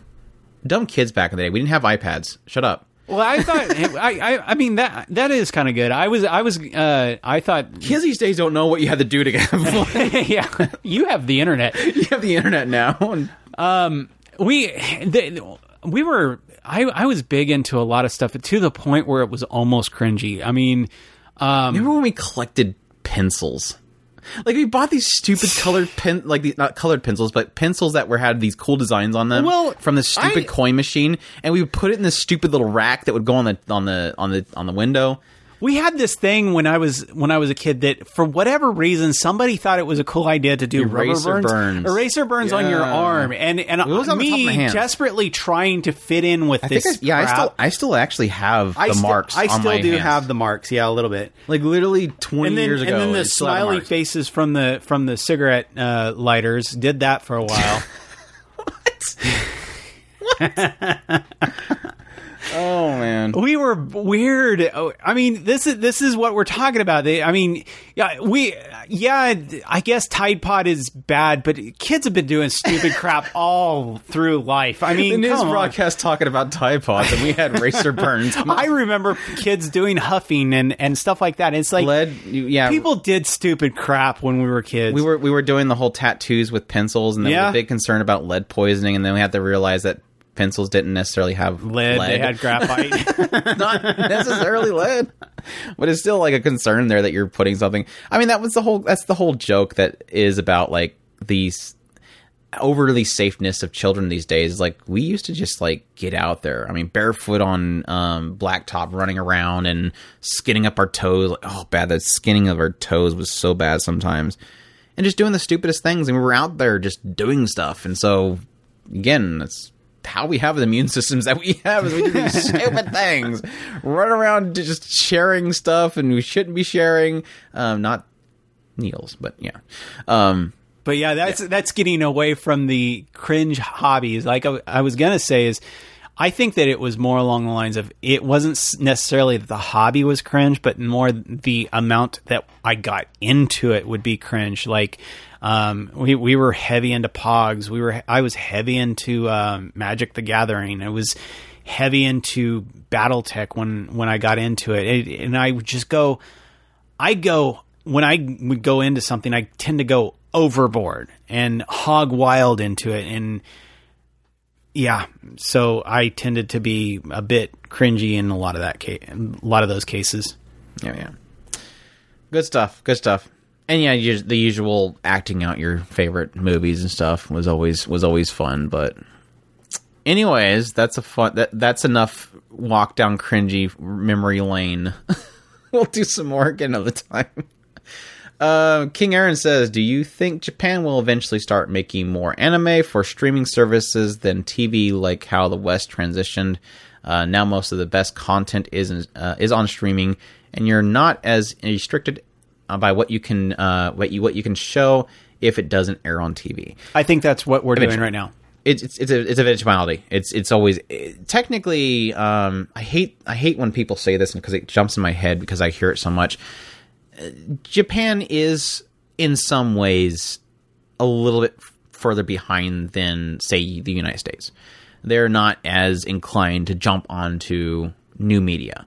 That's not it's not a bad thing. And I think a lot of people coin that in a way that it sounds like a bad thing. The oh, Japan still uses fax machines. Yeah, whatever. You've never been in a business. Every company I've ever been in has a fax machine. It's not like my Japan bit- special. My, Um, work has a fax machine. everybody has a fax machine. There's just some people that do not want to move on from fax machines. So companies, if they're selling or distributing or whatever, they have to have it. But the point there is that they're not as inclined to jump to streaming only because you're you're specifically saying exclusively. I think. Um, yeah, right now, what they're doing right now is for a lot of cases, they're doing both. They're doing TV and streaming platforms. Now, there is, I don't know how saturated that is. I think there's quite, still quite a bit in the Japanese side of things that's not being, as like I mentioned earlier, most of them are probably watching anime on television because I don't think that everything that is broadcast is on television or on streaming services. Why that's the case is because companies like I, from my understand, this is not confirmed. I have not looked into it enough to know for sure. It does seem like there is a consensus that a lot of these TV broadcasting companies that have control over these properties, um, the mo- majority of the control over the ownership of it, do not want it on streaming platforms. They want to keep television live. They are literally what we were probably a good um what five years ago where you had companies like disney and stuff did not want to have anything to do with streaming. They were trying to keep people on these broadcasting packages with uh, cable television only here recently we're seeing things like disney amc all these companies are all getting their own streaming services and pulling and literally killed netflix. Let's be honest. All these companies literally said wait netflix we want to do that now because you're making a lot of money. So they all pull all their catalogs out of netflix because they want to do their own streaming service. And japan is nowhere near that moment yet. And i don't know how exactly they would when it comes to anime because anime is so um, broad in who it owns unless maybe TV Tokyo or somebody wants to start that ball. Um, until a lot of those, and maybe TV Tokyo has a streaming service. I'm not sure. I have to look into that. Um, until these broadcasting services I want know to do ATX that, does. they can't. They're not going to really do that yet. ATX has a streaming service. Um, i- interestingly enough, um, the, the, I I think that in I I do think that when I say it's happening now is literally that moment is it everything is shifting right now. And the the funny thing is, and, and that that's why I, interestingly enough, m- me bringing up ATX is is one of those confirmations of it. I, is I literally went on to ATX's website and, and actually glanced down their page and had the entire page. They, they their their streaming service is like twenty bucks a month. It's interesting to consider how, like I said before in one of our past uh, podcasts, I like to watch a lot of the things from the big per- picture standpoint of understanding where where where things are shifting. And I do believe that right now uh, Japan is going through that that shift phase that we've technically, like Andrew was saying, we've already technically went through where uh, the vast majority of people cut the cord. Now, the, the only reason the cable companies are surviving right now is literally from the last remaining the old fogies who just won't let go of their cable box. They just love to have their show. And yes, that's the way the old fogies say it is they want to watch their show.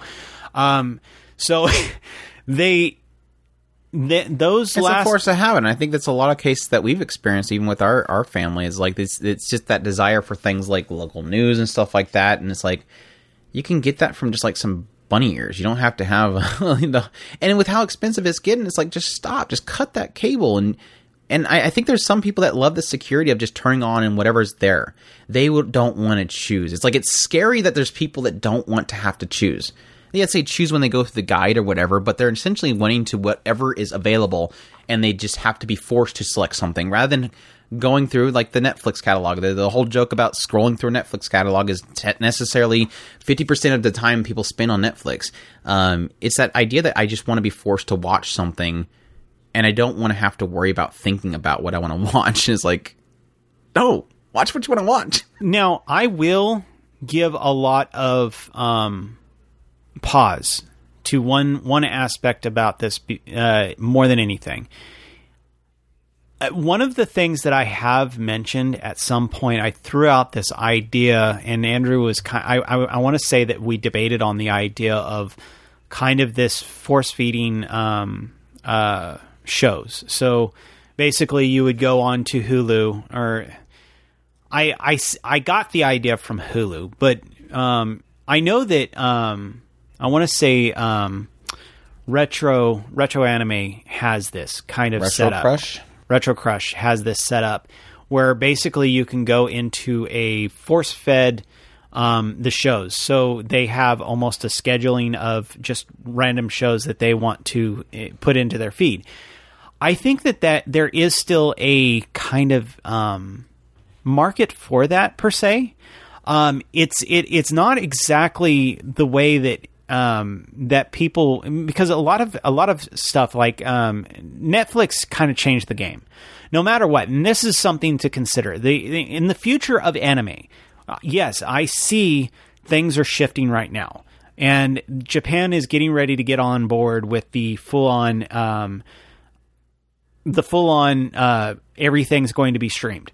Yes, there's going to be, like I said, the old fogies are never going to let go of their cable box, but everybody else is pretty much on the internet. Netflix changed the game in the full dump thing. Eh, I and I think that's going to be something that's going to happen in the future because if if an anime studio is not bound to the weekly schedule, I think full dumps are pretty much where the future is going to be. There's no real reason to have a um, a show be piecemealed a la carte if you can just dump everything out. Um, however, I think there is a something for that type of um, just go and click on and let their the background ambience show happen and finding shows that way. I think there is a market for that. You don't necessarily have to have um does that make sense? Um you don't necessarily have to have a a continual um, feed of the, this show kind of matches this show, so you'll probably like it. I don't think that everybody wants that kind of thing. Yes, it is good to find shows that way, but I like to have an ambient show and find something new that I wouldn't have considered looking at at some point. I, I, think, it would be a really cool idea, and this if for some reason Crunchyroll is listening to this, and um, I have not sent me a hate me- message yet. Um, to have essentially, if you are on the app or if you're in the browser, you can have a toggle that you can opt into that says Discover mode.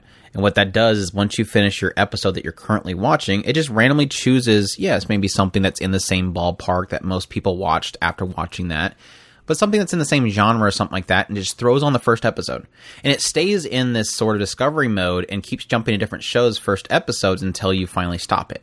That would be a really cool. Or you select keep watching the show or something like that. I think that would be a really cool idea.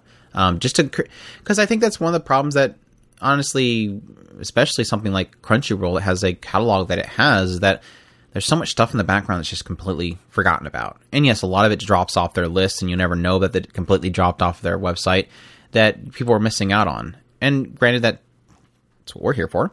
But for those that don't listen to us, it'd be really cool for discoverability. to Have a discoverability mode that just once you finish your episode, if you opt into this, it just keeps showing you the first episodes of random shows until you tell it to continue or to stop. It'd be cool. Yeah. yeah. You might find you might discover something you haven't watched yet. Uh, see here, 92 Mike says, Can anyone tell me what anime radio stations are good choice to listen to music? Um, I don't. The only one I have is the one they used to listen to, which was Quiet Radio. I don't even know if they're still around. Um, if Quiet Radio is even still around. Other than that, I just usually go on to like um, Spotify and just search for anime music. Is really all I do. I've never. I don't have like a station I listen to or anything. So um, I think I'm doing Listen Moe, but I haven't tried it in a while. But uh, yeah, Kawaii's Kawaii. Kawaii. Kawaii is gone. Um, I, I was listening to uh, Otaku Hardcore or something hardcore anime or something for a while, and that's gone now. So. We, we, set up a radio station server at some point. We did that at some point. We well, the I, I really want, I really podcast. would love, I would really love to do that, but the problem is, is the royalty fees. I want to do it legally. I don't want to get get yeah. in trouble for that kind of crap, and but and they they will come down hard, and I don't want to play that game. Yeah, that would be really cool, and just have like little insert radio talk points. That'd be cool. But yeah. Uh, see here. Bacon Chips says, "What are some unpopular manga that you like?" For me, I have a decent amount, and I feel like uh, that should get attention. My wife has no emotions. I hear a ton of people talk about that. Don't act like it's not popular, um, unless it's just you that keeps talking about it. I'm not sure. a story about a dude who marries his android robot. Uh, so Chobits. Uh, really good slice of life, comedic uh, romance, and plenty of cute moments. Uh, next one he has is a man and his cat. Well, story. Uh, well, story pretty obvious. Uh, it's about a man who adopts a cat, but man, um, this manga has make uh, has maybe teared up multiple times. Undead Unluck, turning into uh, turning into one of my favorite shonens. Really hoping this gets an anime adaptation. Story is tough to explain, but girl has unlock powers and meets an undead dude, and shonen shenanigans happen. Uh, don't really want to spoil much, but it's super good. But yeah, I've, I've heard a couple people, maybe again, it might be you over and over again, uh, talking about my wife has no emotions. I know that I think Wave Gaming was talking about us too, I believe. So I might I might give that one a shot here soon. But yeah, um, I don't know. I think the only ones that I think that I've read that I don't believe are too popular is like I don't hear enough people talk about Knights of Sidonia. I really really liked it um, even though it got a full release over here, so I'm assuming it did well. Um, I don't know if School Live did all that well, but I really enjoyed that manga. Um, other than that, I think most of my other stuff are pretty mainstream, like um, um, the guy that does all the Flowers of Evil and stuff like that, and Happiness. I've I read all of his stuff and enjoy it. I think the only other one that I have that is kind of obscure is probably um, Maria the Virgin Witch, which wasn't really all that hugely popular at the time. So I think Noragami should be more popular than it is. I think it does. It does have a fandom, but it, it needs to be more popular than it is. I haven't really listened to. I haven't really read anything that's really obscure. I mean, like um, Dead Tube was pretty obscure, but it's pretty edge edge lordish, like, violent for the sake of being violent. Bunch of kids that have to like do horrific things and record it to get points or whatever. So, yeah. Anything anything obscure on your end?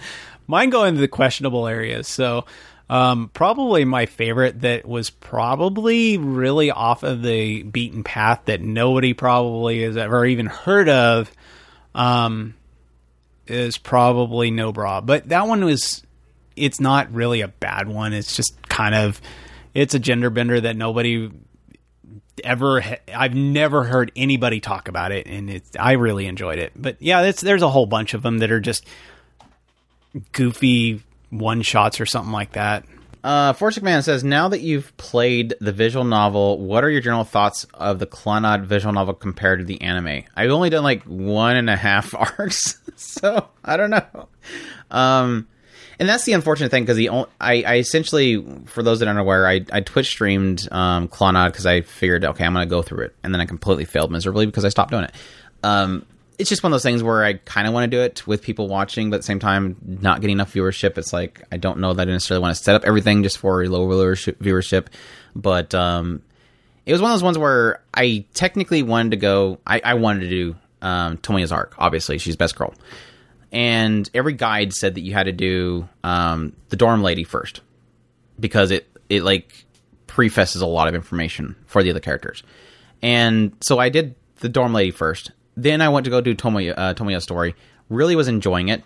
Um, so I haven't really done, and and the dorm lady's story was dumb. Like I, I'm sorry, I'll be perfectly honest. wasn't that great? it wasn't that great. It was very simple. It was very, um, it progressed very quickly. I'll just say that. Like suddenly, hey, we're in love. Um, but I was enjoying the little extra tidbits of each character. And that's what I was assuming I was going to get into. Obviously, as you're playing through it, you're playing the same route. You're just kind of bridging. You're you're taking these different branches, and you're deciding if you want to go into this room or not. When you hear somebody in there, um, you can choose if you want to hear. You can choose if you want to hear a story or not. I like that it lets you skip if you've already heard a story, so that you can continue on as you're going through another loop. Um, it's not necessarily a loop; it's just you're, you're starting from the beginning again the so I was enjoying it. That's what I was expecting from that versus the anime. It, it, it's obvious that the visual novel is always going to be mar, far more superior than the anime because the anime is not going to want to adapt every single encounter. That would be it would be very jarring. Um, I've always enjoyed the anime for what it was, which was a in the midst of so many dating sim visual novel adaptations that were happening at the time. It had a main character that was really fantastic, and they did a great job of portraying that. Um, so I always love the anime for what it is. But yes, obviously the visual novel is going to be much more, um, much more impactful because you have a lot more context. You have a lot more, a lot more scenes to develop characters, and I'll probably see that once I get back into it and finish. Uh, Kotomi's story was apparently really good, so we'll see. But yeah, Taku Trucker says rate my f- top five sh- uh, list of shows that need another season. Um, five, Chrome Shelled Regios. No clue what that is. So I'm going to give it a big fat 10 because I'm sure you know what you're talking about. Four, Gate. Yes. Absolutely. We've talked about that one to death. Yes. Uh, three, Irina the Vampire Cosmonaut. no, I'm, yeah, I, I think that It eh, feels- even it if felt even good. if it felt good.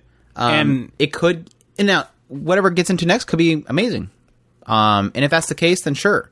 But I don't feel like amongst all this other stuff that I really want a sequel of, that that would be on my list. Yes, I would love it, but I, it felt it felt comfortable at the end. Yes, it tried to do that thing where suddenly jumping to different locations and showing characters that are obviously unique and will be in the next storyline, but I didn't really feel like, gosh, I need the next part. Why did you stop mid page? Um, it did not have that feeling, which I thought was really good. So, yeah, Dance in the Vampire Bund. I this one is on my list of shame, and I am scared to death of it. I want to watch it, but I am scared to death of it. I don't remember if I watched that one.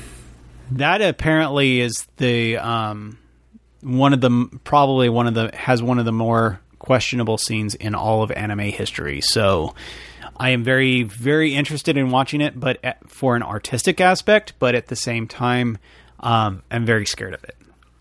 And then the Asterisk War. No, I don't want no more. I don't want no more. I don't want no more. I like a Asterisk War. I could, I could, I could do just, some more of it. Every time I take a, think about Asterisk War, I go, why didn't why didn't um, uh, Chivalry Fail Knight get a sequel? Like Asterisk War got one, and it's like, why didn't Chivalry Fail Knight? Because they were on the same season, and it's like, oh, we're still doing Asterisk War. Well, what about Chivalry Fail Knight? But um, yeah, Yeah, Chivalry Fa- Failed Knight. I would love more seasons of that faster than I would uh, Asterisk War, but I do like Asterisk War. Yeah, I didn't have a problem with Asterisk War. Like I said, I just like Silver Fail Knight more. But no, um, I do I do have plans on making a video here soon that's going to cover my like these shows need a sequel. Um, thankfully, some of them have already been announced for having a sequel. Like Spice and Wolf technically should be getting a re adaptation, but we'll see. Um, but yeah, there's a there's a lot of shows out there that just like you know Kageki Shoujo here recently is a prime example. It's just he shows that like why this show versus this one. Every time a new season of something that I'm like that wasn't that great of a show, why is it getting a sequel? I always think about that. So it would be it would be fun to really kind of narrow that down, especially. But yeah, I think I think of that entire list you have. I think Gate. I would love another Gate. Gate was so fun. So uh, Seismic says, "Does it feel like anime has been more likely to get sequels in the last few years than, say, anime from ten? You get sounds like you guys are all like reading into what we're talking about in the podcast and posting it in the history in the past. Uh, uh, it seemed like like uh, anime is getting sequels for the last few years than say anime ten years ago. Yeah, that's because that's a funny thing because we're getting sequels of anime from ten years ago. um, it feels like if we have a good show and it has enough uh, good enough source material, it is a high chance of picking up additional seasons. Yeah, It should just a good uh, new- it's, it's one of those normal. Yeah, it should be a lot more. It's one of those things that I kind of wish. Um, in in in some ways, I'm gonna I'm gonna I'm gonna put this out there. I'm giving a lot of leeway because I think that a lot of these um, um, studios are feel like they're more in tune with their audience. But on the flip side, it should almost be an automatic thing. I don't understand. I, I do get the manga bait thing. I've been li- we've been living with it for 20 some odd 20 30 some odd years. So we get the man- manga bait thing. It, it it's it's been a part of it for years. Um, but at the same time it's one of those that you would think that um, like I think that when we were talking about in particular Spice and Wolf at some point, uh, we were talking about the um, the the tome that they had released it, and and I, I said I don't understand why they're not doing a, either more seasons or redoing this. The the um the, the and strike while the iron is hot. The the, the there there is a an a obvious market for that show. Why is it not happening? I don't get it. I don't understand the mindset of these studios when they're looking at these very po- possibly very um, valuable properties and just going, eh, I guess one one season will be enough. I mean, I even probably I would probably give the argument against that, and that's probably more of the idea, idea that they are probably yes they might see the fandom gets built from the anime and they feel that that it's successful, but the problem is that the moment that they see that they're not going to commit to more seasons because it might flop. So yes, when they get to like the, the first few episodes broadcast and they're seeing that it's helping with their source material, the source material sales are going up.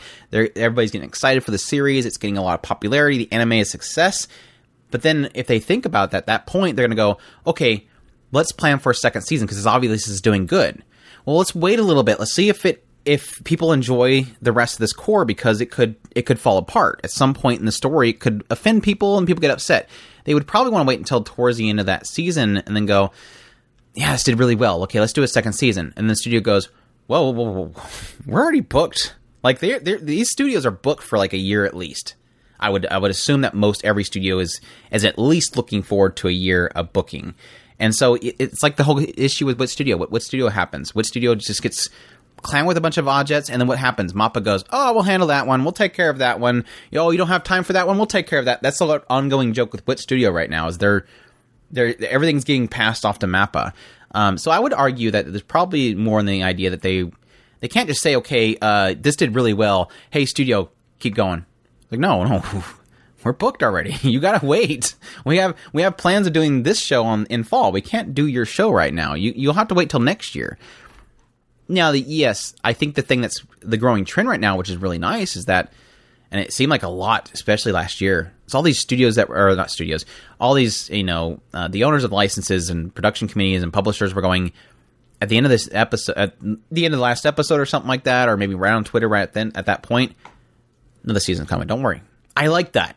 I like that. It doesn't have to be immediate. It doesn't have to be like, okay, we're just going to continue on the next season. I understand they can't do that, but at least say there's a second season coming. Don't worry, because that helps me out when like freaking Spirit Chronicles took too long to announce that one. But I was frustrated. Like that was a nasty, very, very source material bait. But sure enough, they came around the corner and said, "Oh, we're having another season."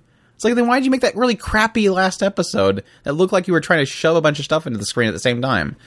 Um, it's, it's kind of frustrating in that regard. So no, and that's and that's a that's a good answer. I mean, I don't I don't think that that's I, a catch all. Um, the other the other thing that I, I, I that would give me pause is more of the filler a- aspect. I I don't want shows to have filler. Uh-huh. I just want plain just do the sh- the the story. I, and and that's I like I said I just don't think that it's I mean, yeah, there's a lot of different stories and and to me it's it just should be a matter of picking up a property and if it's viable as a storyline, I mean, I, some of these um they, it, it would be interesting if random side tangent I know, but it would be interesting if they would come to a time where the studios themselves would license the property.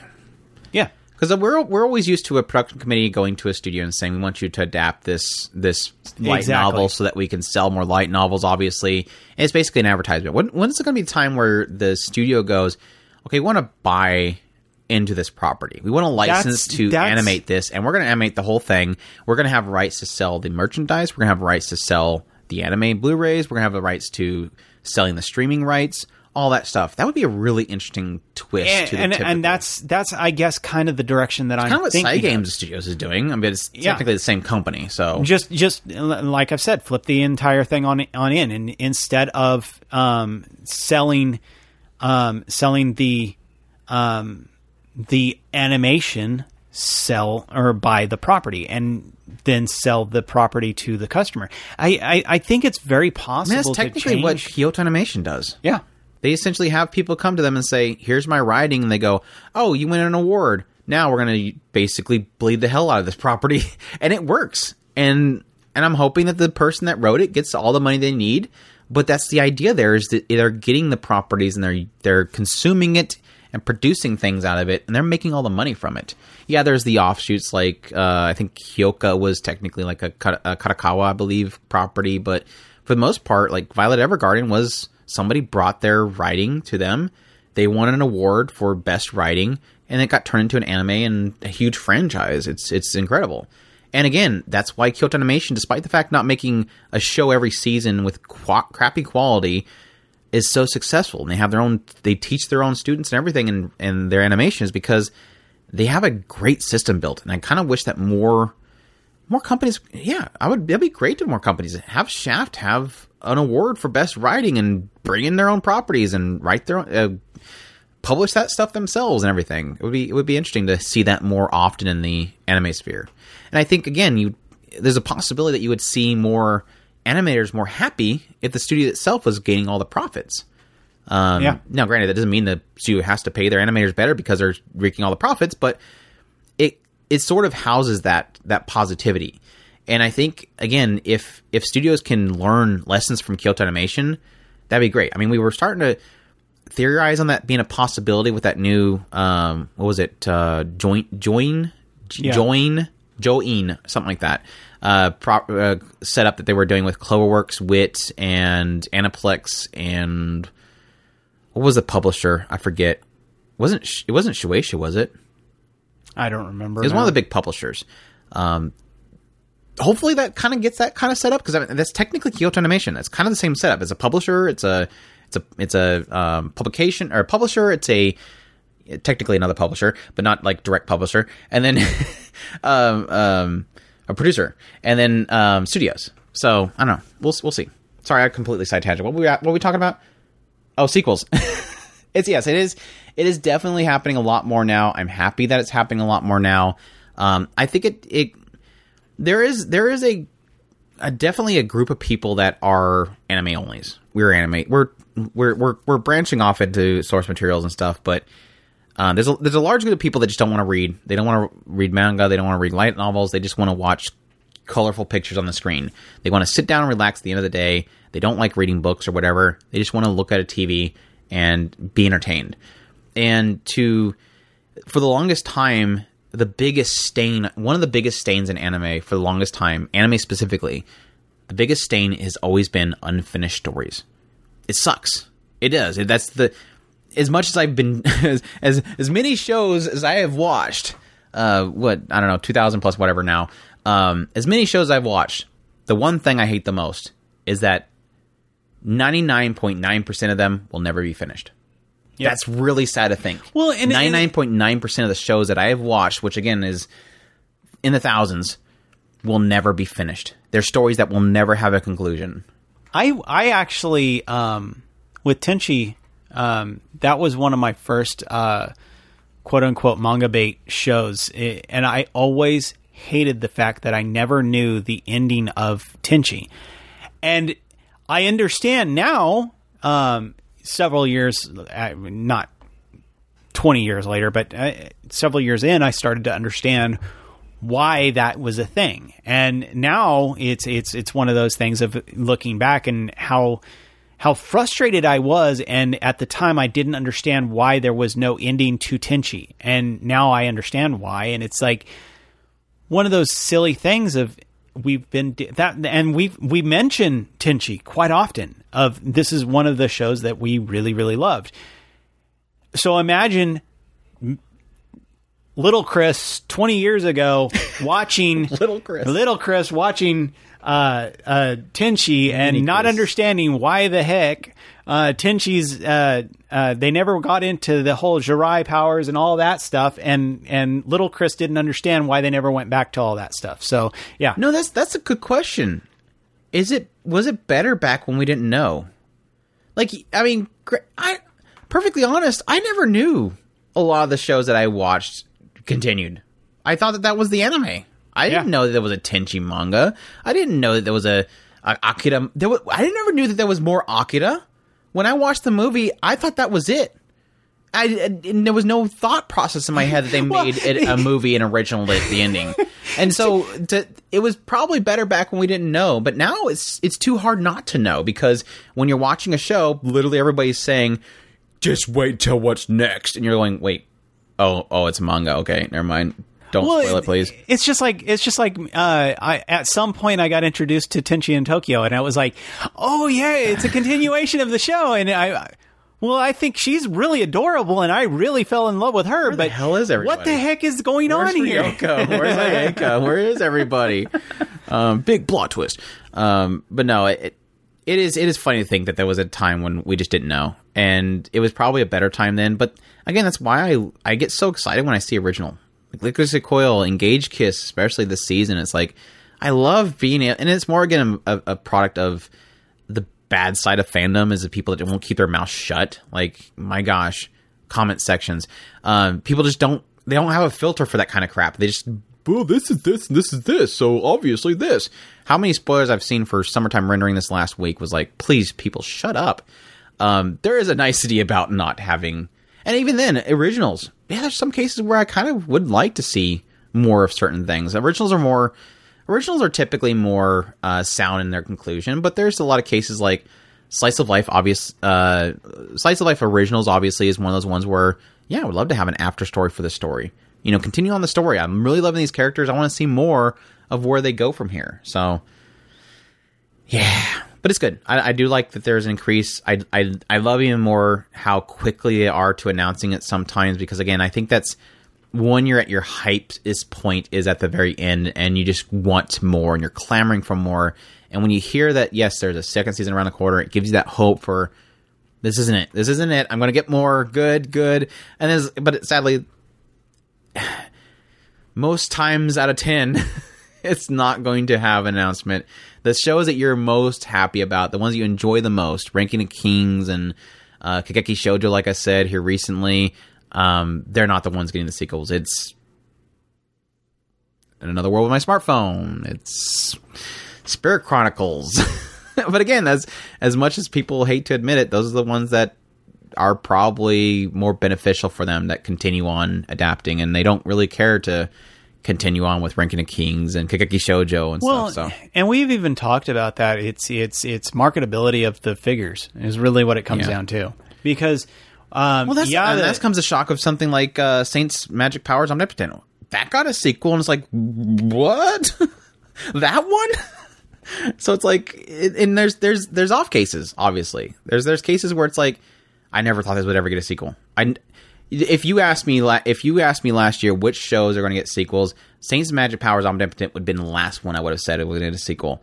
Yes, I can see Spirit Chronicles. Yes, I can see Tsukimichi Moonlit Fantasy. I can see a lot of these shows getting sequels, but again, going back to what we said before, assuming we know what's going through the minds of these uh, um, um, companies that are producing the stuff, it's it's it's sometimes very hard to really gauge. But yes, you typically you, you typically do see it's because of what they can sell. Do they want to sell the source material? is the is the source material improving? They're probably going to keep uh, adapting because they want to keep that fervor going for the series. Is it to sell figures with something like Spirit Chronicles, something like that? Yeah, probably going to be for merchandise. So. and that and that's kind of what I was going back with with what I was saying at the beginning. It, a lot of cases, it really comes down to I don't understand why. To me, like Spice and Wolf is is almost the pinnacle of I don't understand this this beast that they are literally unleashing upon themselves because I mean Holo is absolutely figure money gold. That How- show that show's been gone for forever, and you still Yeah. every single few months you would get a new figure.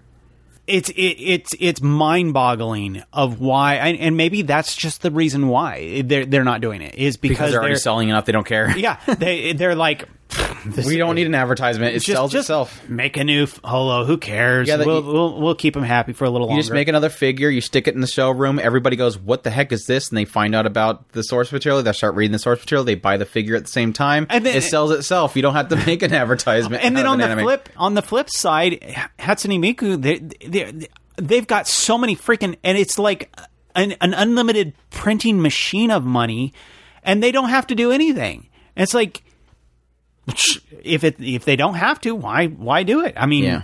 why put the money into a, an anime if the negative anime is printing money with holo figures so That is, it does. I mean, that brings up a great point. Is what is it?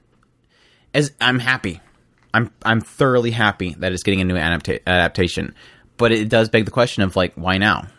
Like, are they seeing a dip finally? Is it is it finally starting to dip, and they want to re repump that that hype?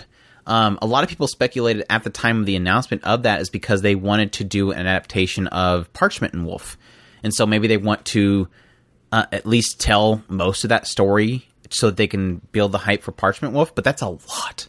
It's a lot of stuff to cover unless they're planning on skipping a lot of content to adapt the whole novel just to lead into Parchment Wolf. But I don't think that's the case. I really don't think that they're trying. I mean, I, I enough that I I would assume that if that was the case, they would just adapt the first Parchment Wolf. I don't, or the first part of Parchment Wolf, um, just to get people to read that. Because I mean, it's not stopping them from doing the VR thing, which is technically a story that was supposed to be at the very end of the story. Um, I don't know. It, it's it's a big it's a big question mark, but I'm not complaining. Um, and again, I my my high hopes are that it's going to be a from the beginning again, and do the whole thing again from the very beginning, readapt it, don't skip things, and yes, my biggest hope is for full adaptation. I doubt it, but I really do hope it's full adaptation. But I think we'll cut it from there. We we we covered some ground, but we're definitely not caught up yet. Um, we did knock out quite a bit, but of course, a lot of this is people putting their mouths on here for for for the the live streams. But yeah, keep them coming. Um, definitely exciting. Uh, a lot of great questions this episode. Had a lot of fun discussing a lot of this stuff. So I appreciate everybody who sent us a message. Again, if you want to know how to, go to otakuspirit.com. There is a contact button there. You can submit it that way. I might take that down because I think I'm getting more spam than comments, and I think most people are submitting through Discord anyways. So I might switch to the exclusivity of that in the email, but. I'll, I'll let you guys know on the podcast when that happens, but I'm sure I'll probably leave a message on there saying that I'm shutting it down. But um, it's becoming too annoying to deal with the spams versus what we're receiving for comments. So either way, you can go to our Discord. Um, there's a link at otakuspirit.com. Join the Discord. Um, talk with some really great people on there. Have a lot of fun. And again, you can submit your questions in the submit questions channel. additionally, they have watch alongs currently doing Koisogiga, uh, Kyosogiga. Um, we also have a manga and light novel club that's starting up. So if you want to read along with other people with manga and light novel, there's that bit. We've I'm I'm kind of surprised how many of our listeners and, and folks in the Discord are big on the source materials. I think for so long, I don't think we really had that much discussion on our forums when we had the forums with uh, source materials. So uh, we definitely grabbed quite a few people that are really passionate about the source material. So it's really great. So but yeah, um, as always, we definitely appreciate you all for your support. Telling other people about us is one of the greatest ways that you can help us. It doesn't even cost you a dime. Just all you have to do is tweet out to somebody, kind of whisper in your friend, your coworkers' ears, oh, tacospirit.com. Just saying. Um, something like that. Don't be creepy. But uh, yeah, additionally, if you can, we greatly appreciate if you consider supporting us monetarily. We have a Patreon, we have a tips link. Um, on our website, otakuspirit.com. Additionally, if you're listening to us on YouTube or you're browsing our YouTube channel, youtube.com slash otaku spirit. Uh, there's a super thanks button that you can click and support us that way as well. We greatly appreciate that everybody that supports us. It means a great deal to us. And y'all take care. Os.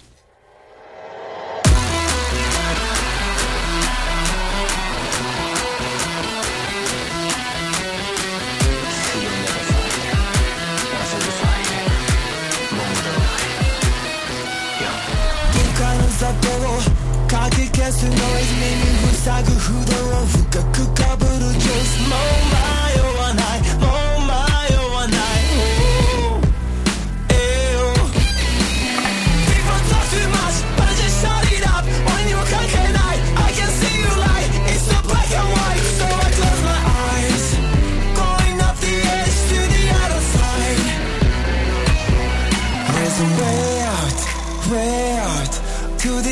the other side, diving deep into the night. I'll make you know your way out, way out,